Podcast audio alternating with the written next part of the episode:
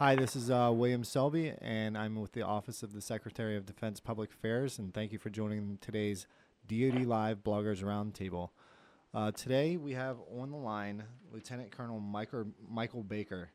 Uh, he's going to be discussing. Uh, he is the military deputy for CERDEC Command Power and Integration Directorate, the Army's Science and Technology Center for Research into Advanced Mission Command Applications and Computing Platforms and he'll be discussing CERDEC's direction for developing mission command capabilities under its Data to Decisions initiative. He'll discuss key programs and how the center is seeking advanced modeling and simulation capabilities to understand how to leverage mobile computing resources at the company level. Uh, to the bloggers on the line, you've both been on the on the bloggers roundtable before, so you know the rules. Uh, please keep your questions short and succinct. Uh, if you are not asking a question, we please ask that you keep your phone on mute and please make sure to state your name and organization before your question. Um, and with that, Lieutenant Colonel Baker, this is William Selby again. Uh, if you have an opening statement, the floor is yours, sir. Okay, thanks, William. I really appreciate that. So I guess I, will kind of reintroduce myself. So again, Lieutenant Colonel Mike Baker. I work for John Willison, who's the uh, Director of Command Power Integration Directorate here at CERDEC. And uh, Command Power Integration has, in addition to uh, mission command role, so which which includes what happens at, in command posts and and uh, how we do command control and situational awareness on the battlefield. We also have uh, power and energy, operational energy, which which is a huge number of, of problems within there, which also tie back to command posts. And we also have uh, position navigation and timing, which is kind of critical piece for situational awareness and uh, we have a large prototyping facility. So just to kind of give you a scope of, of my organization. Um, and then, so today we're kind of focused on talking about uh, really mission command, and, and in some ways it comes down to situation awareness, but really I guess decision making is the, is the focus. And, and uh, because we wanted to talk about modeling and simulation, um, what I wanted to so what I want to kind of go over to start with is is what the problem the way I understand the problem that we're trying to address and how modeling and simulation ties into that problem. And then I'll kind of, at the end, talk briefly about where we are today and where we're going. So a lot of the stuff uh, that we want to achieve with modeling and simulation is, is part of future work um, that's enabled by technology that's we expect to be more and more available at the front, basically at the tactical edge. So, so in that, that really that capability really comes down to computing power at the tactical edge that you you know today you're familiar used to having in a in a more um, I guess uh, safer stable kind of environment. So at brigade and above level we tend to have ha- we're used to having computing power, but at, at uh, you know battalion to some extent and below battalion in particular, it's it's a lot of computing power is, is a relatively new thing. Um, really the the main the problem. So the main thing that that I am thinking about when I look at you know where modeling and simulation applies, it, comes down to real time tactical decision making, and in particular making informed decisions, uh, quality informed decisions. Uh, that that will tend to be more successful. So there's uh, the notion that you know perfect situation awareness, situation understanding still doesn't always lead you to, doesn't always, you know, it, it directly implies success. It's a probabilistic kind of relationship, and it's very difficult to measure. So that's kind of one of the reasons I we you know spend a lot of time talking about mission command and how do we improve it. Um, and it's it's difficult discussion oftentimes because it's hard to measure, you know, what is this decision better than that decision. Um, so again, we're kind of focused at the tactical edge here when we when we are working on command systems, when we're work, working on the uh, software and tools that can help you know leaders at the small unit level. So we're talking about in squad leaders' hands, team leaders' hands, but really all the way up to company level is some of the efforts that we currently have going on. Um, and the main thing that that I wanted to talk about in terms of how we can help leaders make better decisions is is kind of what are the, what are the things that they would need in order to make those better informed decisions. And so some examples are, uh, you know, a good quality course of action analysis. So if I had developed a bunch of course of action, how do I choose which one is better, and how do I match those course of actions up against the enemy? And course of action and development is another one. So today we do that. You know, we develop course of action as a, as a planning staff, or even in you know in real time in response to what's going on on the ground at, lower echelon. So for a squad leader, this is a, this is a quick turnaround decision making process. And course of action has to be developed, even if it's all you know done internally and and all the visualization is done internally. Um, So how can we how can we assist with that? How can we make course of action development faster, or how can we uh, prevent, um, say, a squad leader from overlooking a possible a real high quality course of action? Uh, you know, just because they don't have the visibility of something that that we want to bring to their attention. And then the next another one is uh, situational understanding. So how do I uh, you know, if I if I do have a bunch of information about the array of my forces, the array of the enemy forces, you know, what does that really mean? And what what you know, can I infer the enemy's intent, or am am I actually executing? If I look at the array of my forces against the enemy, am I executing my intent, you know, as designed? And I think a theme that that, that ties all of those things together, and, and probably a lot of other examples that I didn't mention here, is, is the ability to predict make predictions about what's going to happen. What is what are going to be the impacts of this uh, decision, or what are the risks of taking a certain action?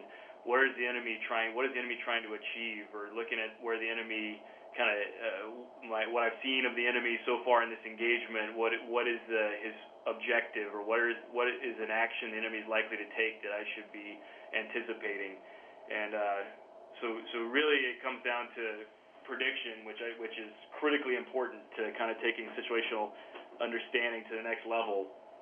And then that gets me to you know when we start talking about solutions, how do we address this? Um, you know, we're again, this is kind of looking towards the future and looking towards the technologies that put a lot a greater capability for computation in the soldier's hand at tactical edge um, and the ability to do some things like modeling and simulation that we wouldn't consider doing today, um, just because you know maybe we don't have the sensors that give us good enough inputs for a model, uh, or we can't turn the product around fast enough uh, for it to be useful.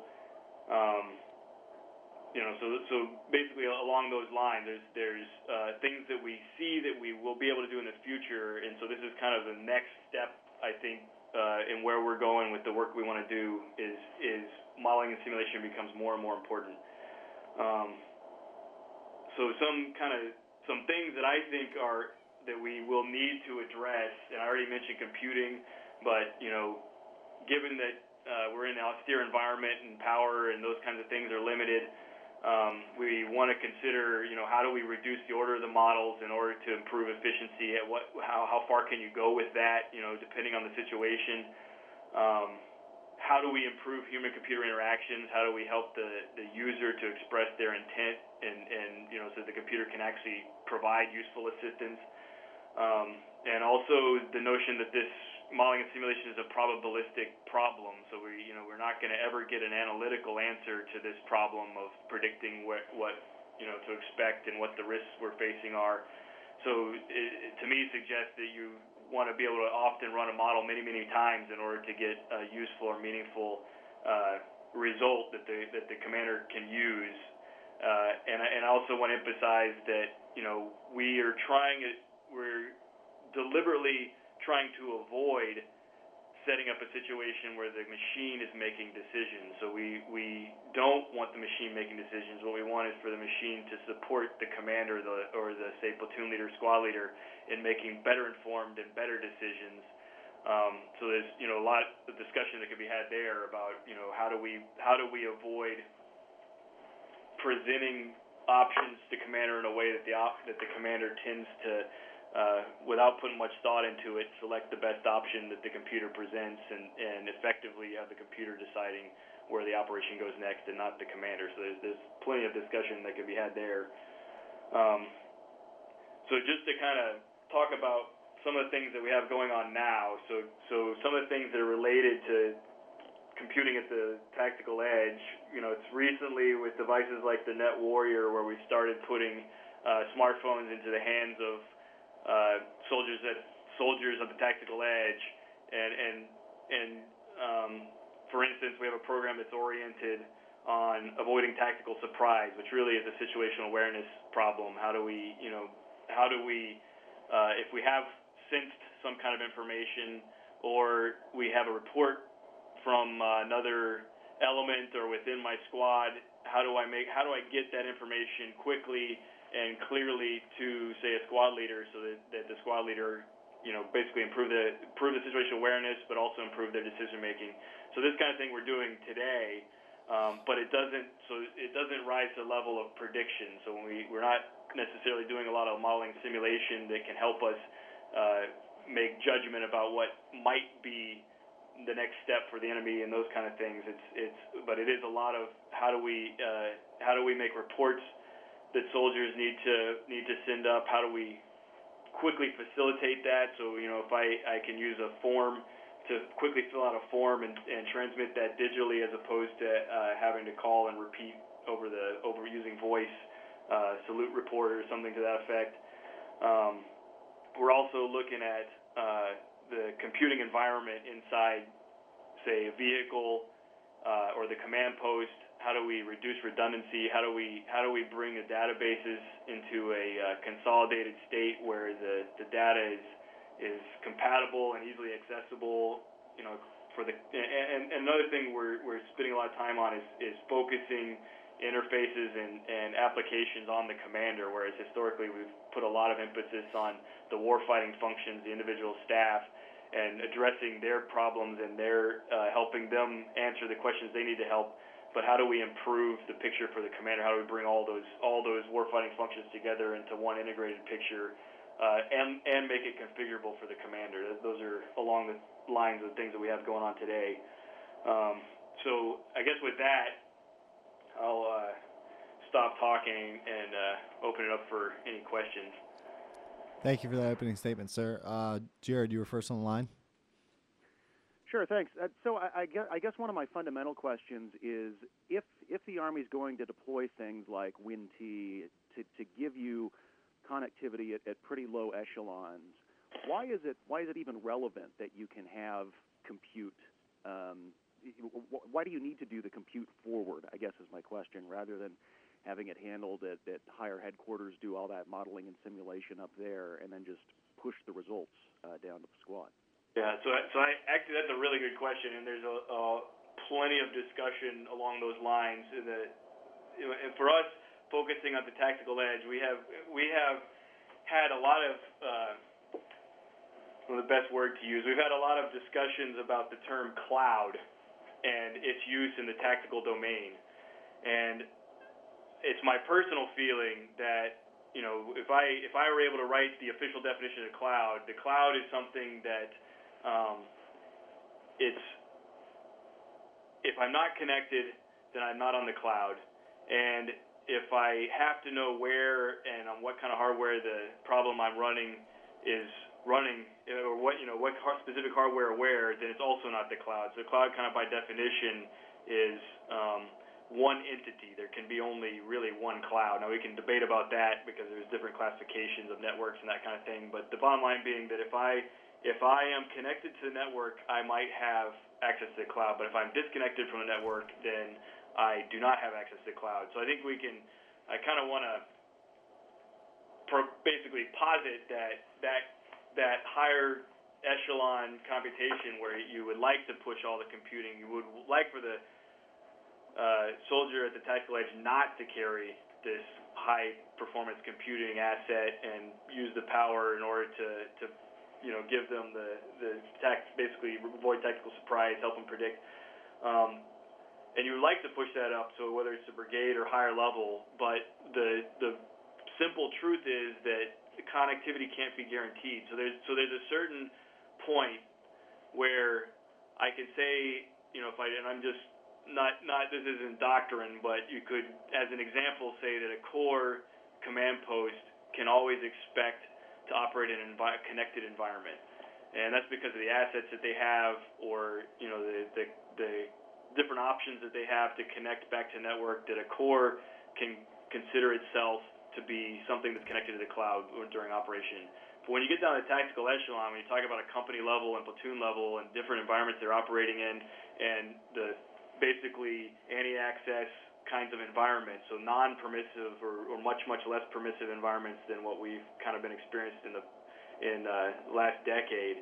In other words, you know, talking about a, a fully capable state enemy that we're facing that has that, that's able to attack our uh, you know able to attack our uh, non-line of sight communications assets or able to attack uh, you know jam those kinds of things uh, you have to consider the possibility that you will be operating disconnected. And you also have to consider that you'll be doing that at the most important point of your operation.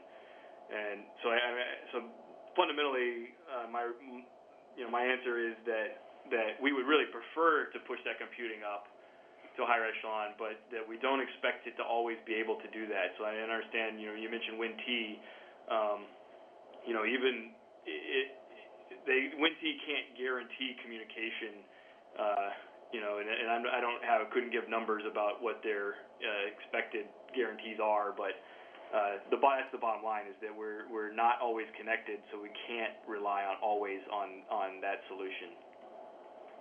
Okay, so then to follow up real quick, to, to, to do to do the sort of level of computing that you that you think you want to do at the tactical edge, are, I mean, are, are, are today's you know smartphone technologies powerful enough to handle that even in like a, a clustered fashion, or do you need do you need some more heavier duty hardware to do what you think you need to do? So, I guess especially since you mentioned clustering smartphones together um, so it's something that is being looked at, and I know Army Research Lab is looking at that kind of thing. Not not necessarily. I can't say they're necessarily looking specifically at smartphones, but but um, basically, that's something we're interested in, and it's something that we. So I guess the the partial answer is yes, that that we do have the computational power to do a lot of these things, and so some some of the things that we're doing now. Um, are kind of what I mentioned earlier, some things that are already transitioning to Net Warrior and handheld device. It's not necessarily a lot of simulation intensive uh, activities. And I guess the way I, this is just my personal view that, that as we move forward, that smartphone, which today um, is several orders of magnitude more powerful than a desktop was, say, 20 years ago, um, that smartphone in the not too distant future will become comparable to, you know, you've got what they call desktop supercomputing today. So look at all the GPUs, the graphics, graphical processing units that are out there that have equivalent processing power of uh, supercomputer again 20 years ago. That thing can today be mounted into a vehicle and support troops at the tactical edge and and you know solve a lot of these problems. So so the answer is yes, there is capability out there today. You know, the smartphone may or may not be limited depending on the kind of simulation you want to run. But as we move forward, I think that it becomes natural. So the smartphone will have some serious. I mean, if I can if I can expect a smartphone to have the power of, of a laptop, so so today's laptop I have in a smartphone that kind of computational power, and you know, just say within the next decade, um, then I, there's some of those simulation tools that exist out there today are running on laptops in, in a reduced order form, and uh, every reason to expect that those will run on a handheld phone in you know in the next generation or two of, of hardware. All right, thanks. Thank you, sir. And uh, Sarah, Sandra. Hi, uh, thank you very much, uh, Colonel. I, I wanted to maybe um, take a little bit, a little bit more of a big picture perspective here on this on this connectivity issue that you talk about. Um, the um, you say that at the company and platoon level, uh, you can't assume that you're going to have connectivity or it's not reliable or whatever. I think for, for a lot of people, that's hard to comprehend why that's the case. Um, because they, you know, they see how technology is so advanced now. Um, can you explain uh, why that is the case? Why these connectivity problems, and uh, you know, how does um, I mean, even the, even though technology is really advanced, um, there's challenges for the Army at the tactical edge? Sure. Yeah. So so this is actually a, a uh, it's like kind of a fundamental question because you know we spend a lot of money trying to solve communications problems, and we've got everybody. You know, if there's a news story about a failure communications failure test failure or something along those lines, everybody pulls out is reading that news story on their cell phone, and they're used to being they're used to driving down the highway at 70 miles an hour, and the cell phone works, and uh, so it's kind of it's kind of like the army or the military network is always judged against what people have are used to using and communicating, and of course there's the difference is um, first of all uh, the the whether the area that you're operating in is permissive or not. So of course, in within the United States, you know, we use our we use handheld devices. We got really good data rates and that kind of thing. We're in an extremely permissive environment, and we have an infrastructure that's in place. So we've we've had this. I, my, me and my boss had this conversation with uh, some some of the leadership down at PO Soldier because you know the question comes up and people.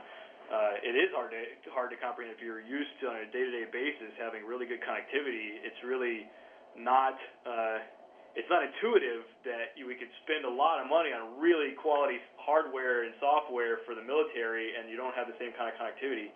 So here, you know, the mobile the the mobile communication systems that we are familiar with has a fixed infrastructure where you everywhere you go, there's a tower that's already installed there that that is able to provide you this this uh, service and your distance from the tower doesn't ever re- it doesn't ever have to be that great. So so the tower has a kind of a cell, which is where the term cell phone comes from. So the tower has a cell of a space that it covers, and those are arranged in a way that give you you know continuous coverage. In a combat situation, you you first of all, I mean we can we have to you know agree that that the fixed infrastructure may or may not already exist in country, but it's you can't you're not going to expect it to continue to operate or be there by the time you get there. So let's say there is a cell infrastructure there, um, we might be able to take advantage of that, and that's something we consider also. But um, in, in reality, you expect that to have been taken uh, kind of uh, you know taken out or destroyed in a way that you're unable to use it. And so then we're also moving into an environment, uh, so probably a non-permissive environment, and we have to take all this infrastructure with us. So, which is one of the reasons we look at a lot of mobile ad hoc networking and these kind of things. And then depending on the environment, you know, line of sight is historically the way we do a lot of communications, but you know, Afghanistan's a great example of where line of sight is is a really bad solution because every every at the company level, every uh, area of operations is a se- separate valley, and if I don't have a retrans on the top of every mountain, then I'm not able to do that. And if I was in, if I was unable to get that retrans up there, I can't do that. And so this is kind of becomes most critical at the earliest stages of, of a kinetic conflict where the infrastructure, you know, has there has not been opportunity in place the infrastructure, and um, uh, and it's really difficult. So you're not being permitted to just you know you don't have freedom of movement, you don't have the the land resources, you, you don't own every hilltop, or there's some threat against that. And then of course the next layer, there's, there's layers above this. So we talk about retrans the hilltop, and then we can talk about uh, what happens at, at higher altitudes. Um, and and most of the communications that non-line of sight communications that we kind of rely on today are, are satellite based. Um, but again, when we when we start facing a state threat, the you know it's it's you you can't expect that uh, you, you just don't know uh, whether those are going to work or not. Satellite is susceptible to weather and a lot of other uh, limitations, um, and uh, there's there's basically the reliability just can't can't compare to a fixed infrastructure. So we, we do everything we can to to bring it up to that level, but it's just very very difficult in a in a uh, a non-permissive environment to be able to basically replicate the kind of fixed infrastructure, the performance that you get from a fixed infrastructure that you have, say here in uh, state of Maryland where I am. Mm-hmm. And and just just to understand, you know, what the Army is putting a lot of effort and resources to build a um, a, a network and uh, a mobile ad hoc network. And uh, from what you've seen, is, is, are things going in the right direction? Do you see potentially that network actually delivering on these capabilities that would help the small units? So I, I would I would hate to speculate. So so I'm not. So for command power integration, that's not mm-hmm. our domain, and I, I really hate to speculate about you know what we're able to achieve on in any specific time frame. Mm-hmm. Um, and and it's a good conversation to have though. You know, where where what do we expect to be able to achieve? Um, but but I mean, are you influencing the requirements process? Are you influencing, or your your office influencing the acquisition process so that the right capabilities are being um, invested in and, and yes so so we on? are we are putting significant effort into into and working with the training doctrine training doctrine sorry training doctrine folks particularly in uh, maneuver and the mission command uh, in order to basic so so we've got an effort going on right now with command posts and, and it's a, there's a lot of attention on this right now improving command posts uh, simplifying uh, reducing power constraint reducing power requirements, improving the, the way we provide power to command posts, and we're doing this in conjunction with the with the uh, requirements authors in order to and, and specifically looking at kind of the next generation of requirements and, and part of it will be exactly along these lines. So it's what what can we do in a disconnected environment and, and what how are we limited um, when we're when we're not able to push say, up to the cloud, the proverbial cloud, in order to do heavy computation up there. You know, what, what is, so if we understood better what the modeling and simulation, as an example, gives us, then uh, we can kind of judge what is it that we lose by not having any of that capability locally uh, versus uh, basically taking risk when we're disconnected and, and operating, you know, say with less computation computational power and those kind of things. So we, we are working with the with the requirements community in order to help better understand the problem in general, which will help us write better requirements for. And again, we're focused on command posts, but that that you know the command post requirements uh, influence what the communications requirements are. So those two things you know have to go hand in hand. Mm-hmm. Okay, thank you very much. And Jared, did you have a follow up? Sure. Um, so I, I totally take your earlier point about not wanting to cue a commander so that you know there's only one clear course of action, and and the machine is effectively making the decisions. But it seems to me the other end of the spectrum is, uh, you know, a lieutenant is trying to manually analyze 17 different courses of action in his head while he's taking fire. How do you how do you kind of think about that balance? So there, there are there's a lot of uh, there's a lot of work that looks at that, the cognitive problem, and and you know what's the right amount of. So so part of it, I guess, partial answer to that is is you know we definitely understand that uh, there's such a thing as information overload. So there's there's got to be you know really good understanding of what the individual is capable of kind of assessing at once um, and I don't want to try to say, you know, what that solution looks like. So, and I, and I mentioned that we don't we want we don't want to set up an interface where the user just always selects what the computer said is number one. And it might be, you know, so again speculation, but you know, you probably don't want the computer to tell the user which one is number one. What you want is for the computer to say if, you, if this action might have these consequences or these advantages, and this action might have these consequences, and that you can also let the user kind of decide at what level to roll it up, depending on how much time is available and, and those kinds of things. So, it, so when you, you're in your example, you have 17 courses of action, and you're trying to weigh, you know, uh, all those against each other in your head.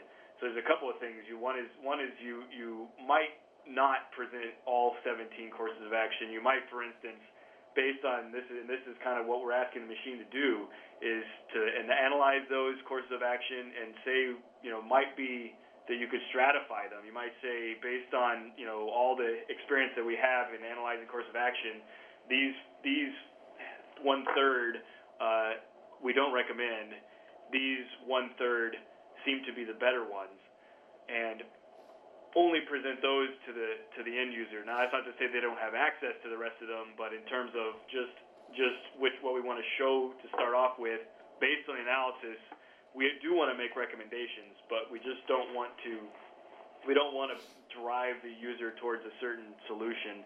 And I, I and I would say there's there's huge amount of work that, that needs to be done in this. So again, this is kind of future effort for us. So it, so it's not like I can uh, explain to you what the answer is or, or how we address that problem. But um, like your your opposite, you know, kind of diopose, your opposed case there is is also an important one, and I think we want to better understand the cognitive piece of that and, and help help provide the right information and and uh, in, in order to drive the right you know informed decisions, which is going to take a lot of experimentation to really understand that. Sure. And, and, and then, to, but to get useful analysis, it, it seems like you've got to have a really rich data set to work off of on, on, on things like, like you said, you know, past enemy movements in, in this particular area. Um, that, I mean, that seems pretty labor intensive to just get all those inputs into the system. Who, who does that?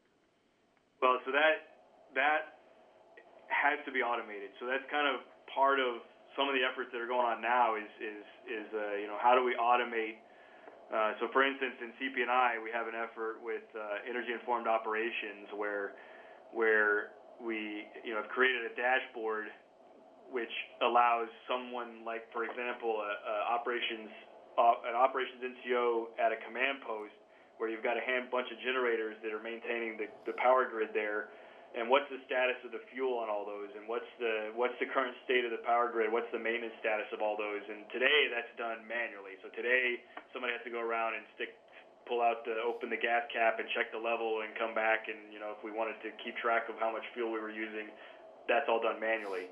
Uh, so so the answer is is we need sensors, which we have many many sensors, and we we have more and more. Um, the ability to take advantage of sensors that are out there that haven't been connected. So example is we've got you know gunner sights that that historically have been analog devices. They collect a huge amount of information that doesn't ever leave. For instance, if I'm talking about a Bradley fighting vehicle, that that information never leaves the vehicle. But if you you might be able to do some onboard processing, and so so and I and I say that to avoid sending you know a bunch of video data over a limited network but you might be able to do some onboard processing that turns that into information uh, data points that could be added to this this situational awareness map that helps us understand things about the terrain, things about the enemy that that has been observed, and, and those kind of things. And, and we want to automate that process. So we want the, the those data points to be built in, basically integrated into the the database picture of the battlefield in an automated way. We don't want that to be done manually. Uh, that's not to say there won't be things that have to be done manually, but but really that's that's what we're driving at. And then finally, can can you just give us some kind of sense of of where you think you are in the development of this whole vision? I mean, do you have any idea when you might start deploying some of this capability, even in a limited or prototype way? Um, so I, I want to say that there's there's a big effort going on right now called uh, it's basically uh, Command Post 2025, and the Chief of Staff of the Army is really interested in, in improving our basically maintaining our overmatch and and uh, and looking at ways to reduce force structure, reduce the cost of the way we're doing things, and and the time frame they're looking at is 2025, and we're we're really targeting a lot of uh, a lot of kind of our really the next big leap stuff in that that time frame. All right, thanks, Colonel. And Sandra, did you have follow up? Yes, uh, thank you. Um, Colonel, on the um, command post, um, you mentioned the command post 2025 and some of these initiatives.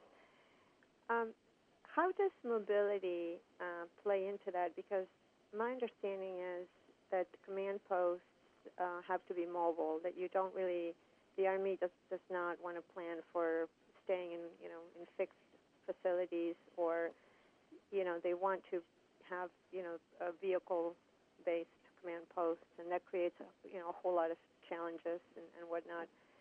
So now, you, going back to the you know communications, I mean, I know you you know you you need reliable communications to be able to have mobile command posts. So, how, what is sort of the discussions that you're having on that on the, in that area, and where do you see how do you see technology uh, actually progressing to the point that you can meet these mobile command post requirements. So, so you have to make sure that I understood the question. That sounded like there was there was two parts. One was uh, related to ability for the command post to be mobile, and the and the other mm-hmm. one was uh, related to the comms. Yes. So, um, I guess I, I would just have to say that uh, you know the mobile, like you mentioned, it's it's critical. So there's there's and, and, of course it's different at different echelons. So that how much mobility is required, uh, you know, is not the same at for a corps asset as it is for say a battalion asset. Um, uh, and, and the communications is a big big part of that. So when we talk about mobility, I mean we're so in, in my organization we're focusing a lot on on kind of streamlining the amount of uh, so there's a huge amount of computation that's there now in the command post. So even at battalion, and we're we're trying to streamline uh, what has kind of grown quite a bit in the uh, the stability and support environment that we've been in. And we're trying to uh, try to build basically bring back uh, the more agile command posts that that that we're we're more familiar with prior to the you know the actions in Afghanistan and Iraq. And part of that is kind of looking at what's in the command post today and choosing what's what really is needs to be in this command post, and then considering how do we power it and uh, and what is the what does the hardware look like to uh, run in. There's there's some efforts you know that are going on right now at the PN the PM for this kind of stuff. Um, but earlier I mentioned, you know, when we were working with TRADOC on the uh, requirements, future requirements for command post, this whole this mobile command post is is part of that uh, discussion, and we have uh, we have a program at CP&I that's focused on mission command on the move, and you know how do you how do you what does that exactly mean? So there's different some there's some things you can't do while you're moving just by the very nature of the the way vehicles move. So you kind of imagine um, sitting in a sitting or standing, you know, at a at a table in a command post and talking over you know, might be a digital map or whatever it is, the, the discussion that you can have there is not the same as the one that you had, could have in the back of a tracked vehicle that's moving down the road, uh, where you're literally bouncing. You know, it's, it's just it's not like riding in a Cadillac when you're off road and and in, and in that kind of environment. So so really, what is it? What is it that can be done literally on the move? And then what things can we do to improve the the, the speed setup and teardown speed? So, you know, one example is. Uh, a lot of the systems that are out there today have to be completely shut down before before they can be moved um, because the hard drives aren't able to aren't really able to handle the movement without risking losing data and that kind of thing. So if we could avoid that, we would be taking a big step. It takes a, it takes some time to to shut down uh, those digital systems and bring them back up. Um, and, and I guess in terms of the comms, I mean, it's kind of just uh, along the lines of the discussion that we had earlier. Um, it's it's a critical piece, and we have to understand, you know, what are the impacts of of what are the impacts in those moments where the comms are not available, and how does the how does the architecture and infrastructure inside the command post support the decision making that needs to be made despite that. So so one example, and again, we you have to you have to just uh, kind of uh, accept the notion that we might be operating in, a, in disconnected in some at some time at some you know point in the battle. So if I if I was the commander down at this tactical you know forward element, um, is there some caching I should have done? So if I did have connection, if I did have access to the cloud, and if there was some information that I might need later, um, if, if but if I re, if I didn't download it right now, I didn't and I didn't know that the connection wasn't available later, then maybe that was a mistake. So there's some question about caching, and we want to automate that too. So similar to the way caching is done in computers, you know, I want to I want to spend some time predicting what it is you're going to ask for, and of course, you know, subject to network limitations. If there's network bandwidth available, it might be it might be useful for me to to pre uh, pre-cache some information that, that I'm very, very likely to need and very, very difficult to operate without if, if I asked for it later and didn't have that connection. So hopefully that at least takes a step towards answering your question. Yes, thank you. And to your point earlier about, you know, the, the, the Army leadership wants systems that are lower cost, uh, lower life cycle costs, and things like that. Um, I understand one of the concerns is that uh, a lot of the systems require a lot of uh, IT support, a lot of tech support.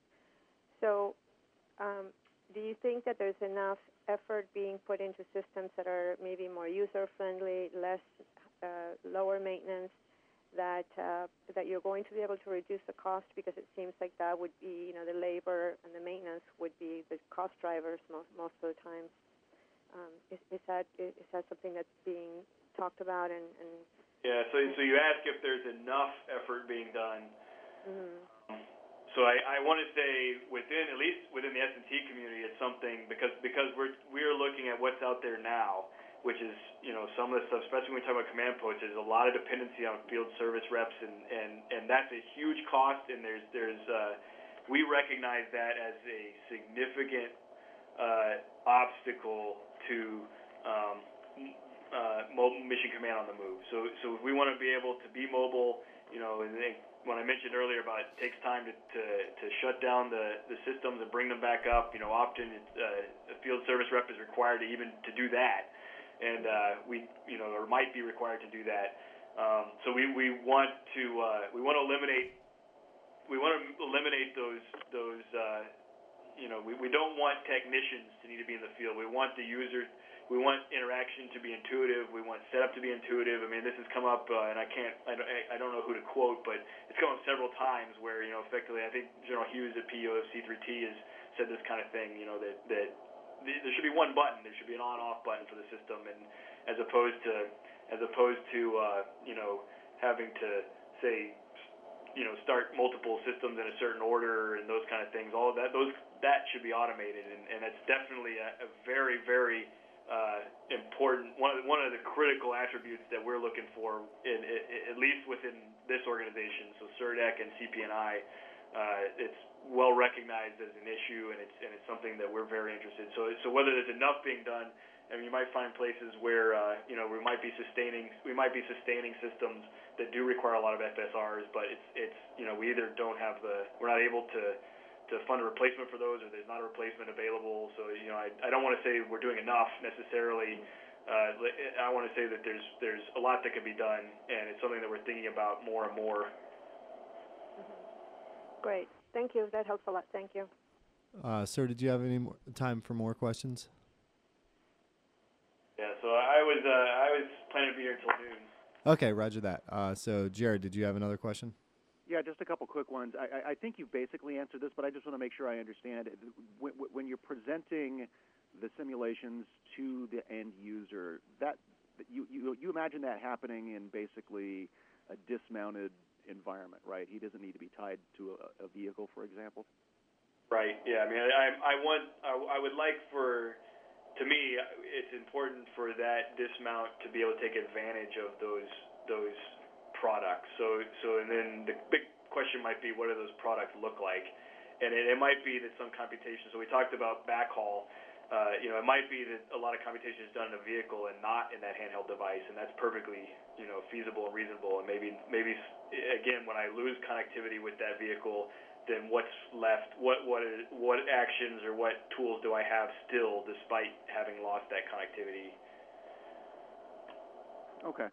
And then just kind of to follow up on Sandra's last question, I mean, it, it seems like you can cut out a lot of FSRs and maintenance if you go as much as possible toward the kind of devices that people use in their everyday lives, like COTS, Android, iPhone type smartphones.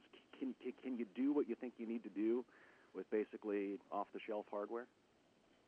Um, yeah, so so it's very very possible that the answer to that is yes. You know, in almost in almost every case when we do take something off the shelf, there's some you know there may be some special needs and you know there some level some modifications. So, so as an example, certainly at the software level. So I think the the handheld device that's being used right now, the Net Warrior, you know, has some uh, certainly plenty of software modifications, uh, and and I don't want to say there's no hardware modifications, but it's you know you know there's some radios in there that we don't want to use, for example.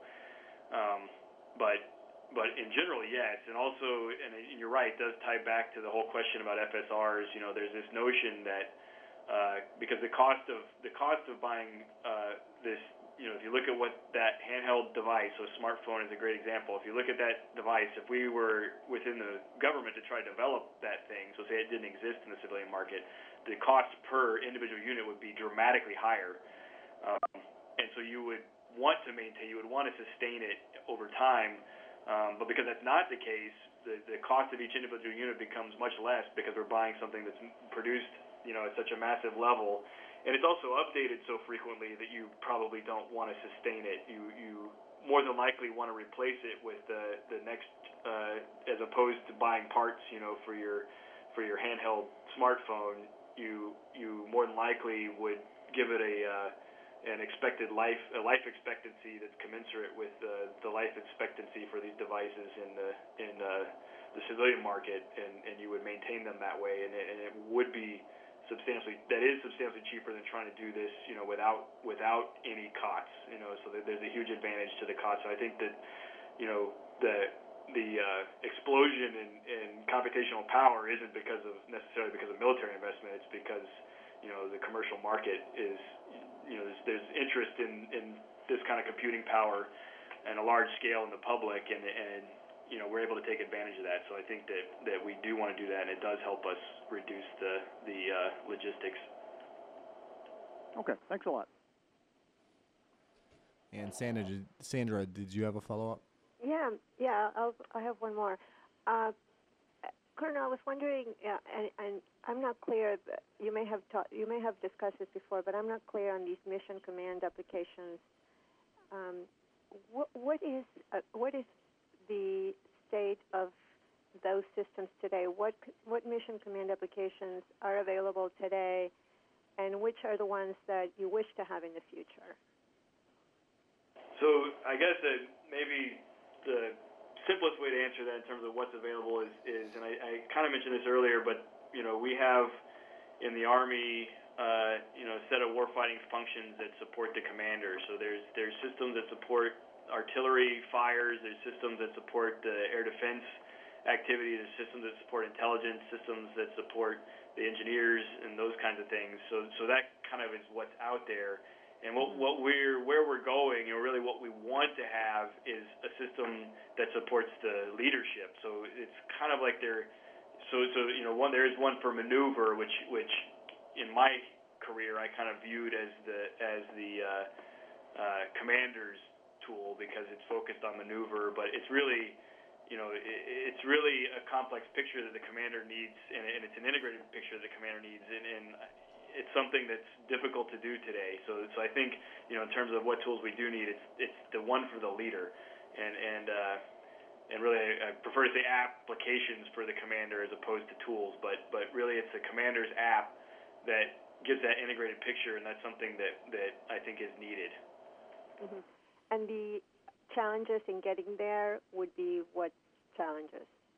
Well, I mean, some of it is is again that that you've got these um, systems that have been de- developed, and this is kind of structural with the acquisition, uh, the way we do acquisition. You know, we have a we have an office that builds a device that supports the artillery, and we we end, we end up with an office that, that builds a device that supports uh, one of the other warfighting functions, and and so historically we feel like that office would field hardware and software that performs that function um, but because, for example, if we instead, which is the direction we're going, if instead we had, uh, you know, a common hardware across all those, then then that would be the first step. So in terms of being able to integrate that picture, but then uh, another difficulty is the database. So the way the data is managed by each of those systems, uh, you know, historically, you know, because we we say didn't didn't have uh, the ability to integrate across all of them into a single picture. Uh, the data may or may not be formatted the same way, so it requires translation from one warfighting area to the other. Um, and then consolidating all that and, and translating data between databases becomes, uh, I'd say, the main area of difficulty. So, so part of that, part of the answer is restructuring, basically building archi- data architecture and a uh, computing architecture that's that's uh, more coherent across all those functions, which which enables you to build a uh, coherent uh, picture for the commander, you know, from common data, and also that that picture is available to everyone else as well that has access to that data. And so we we get a, uh, you know, we get more integration across efforts, and you get better understanding across all the staff, and, and of course the commander is able to un- get better visualization, better situation understanding by seeing a configurable picture that that the commander is able to choose. Mm-hmm. Okay, great, thank you. And Jared, any follow up? I'm good. Thanks, William. Roger that. Sandra, just check with you again. Uh, I think I've I've got all the questions in, so thank you very much. Roger that. Thank you. And uh, sir, thank you very much for your time. And thank you everybody for your questions. Uh, sir, with that, did you have any closing statement you would like to make? Um, I guess the only thing I would say is, uh, you know, I appreciate the opportunity to, to sit here and, and uh, talk about this, uh, some of the things that were going on. Um, you know, I just I, I have a personal interest in, in you know where we're going with the kind of the, the core topic of what we were uh, you know getting at today, which is you know where are we going with this with the uh, you know the ability to support decision making. Um, so you know we're we're interested. I mean you know you asked somebody asked earlier about the uh, use of commercial technology. I mean I think that there's uh, you know, we're looking for we, we want to throw a wide net for way, how, where these solutions come from. You know, we're not we're not trying to just dig in our own lockers and find out how to solve this problem. So I you know I see it as a broad problem with the, the there's a there's a whole lot of facets that have to be addressed and and some of them are really hard. And again, what I what I laid out is, is is really a vision. You know, so we talked about the 2025 time frame and prototyping. I mean, there's there's uh, you know if you were to basically be able to do what I described in a in a perfect way, you know, in other words, uh, really really good at predicting the enemy at different tactical echelons and and uh, that kind of thing. That's that's going to take some time. So so you're there's some things we'll be able to do in the near term, and like I said, the first you know you might start seeing things in the in the 2025 time frame, but uh, there will be a lot of work to do beyond that. So you know we uh, are very interested in understanding the problem and, and you know working with the defense community and academia to help understand help understand and, and address you know the things that we can address with the, that computational power we expect to be able to get out there on the front line. Thank you so much again, sir, and again thank you to the bloggers who joined us today. Uh, later this afternoon, I will have the audio from this uh, Bloggers Roundtable up on DoD Live and a blog on it. Uh, if you have any other questions, you could forward them to me if, if you think of anything after this that you need a- answered by uh, Lieutenant Colonel Baker. Uh, until then, that concludes today's call. Uh, if you feel free to feel free to disconnect at this time. Thank.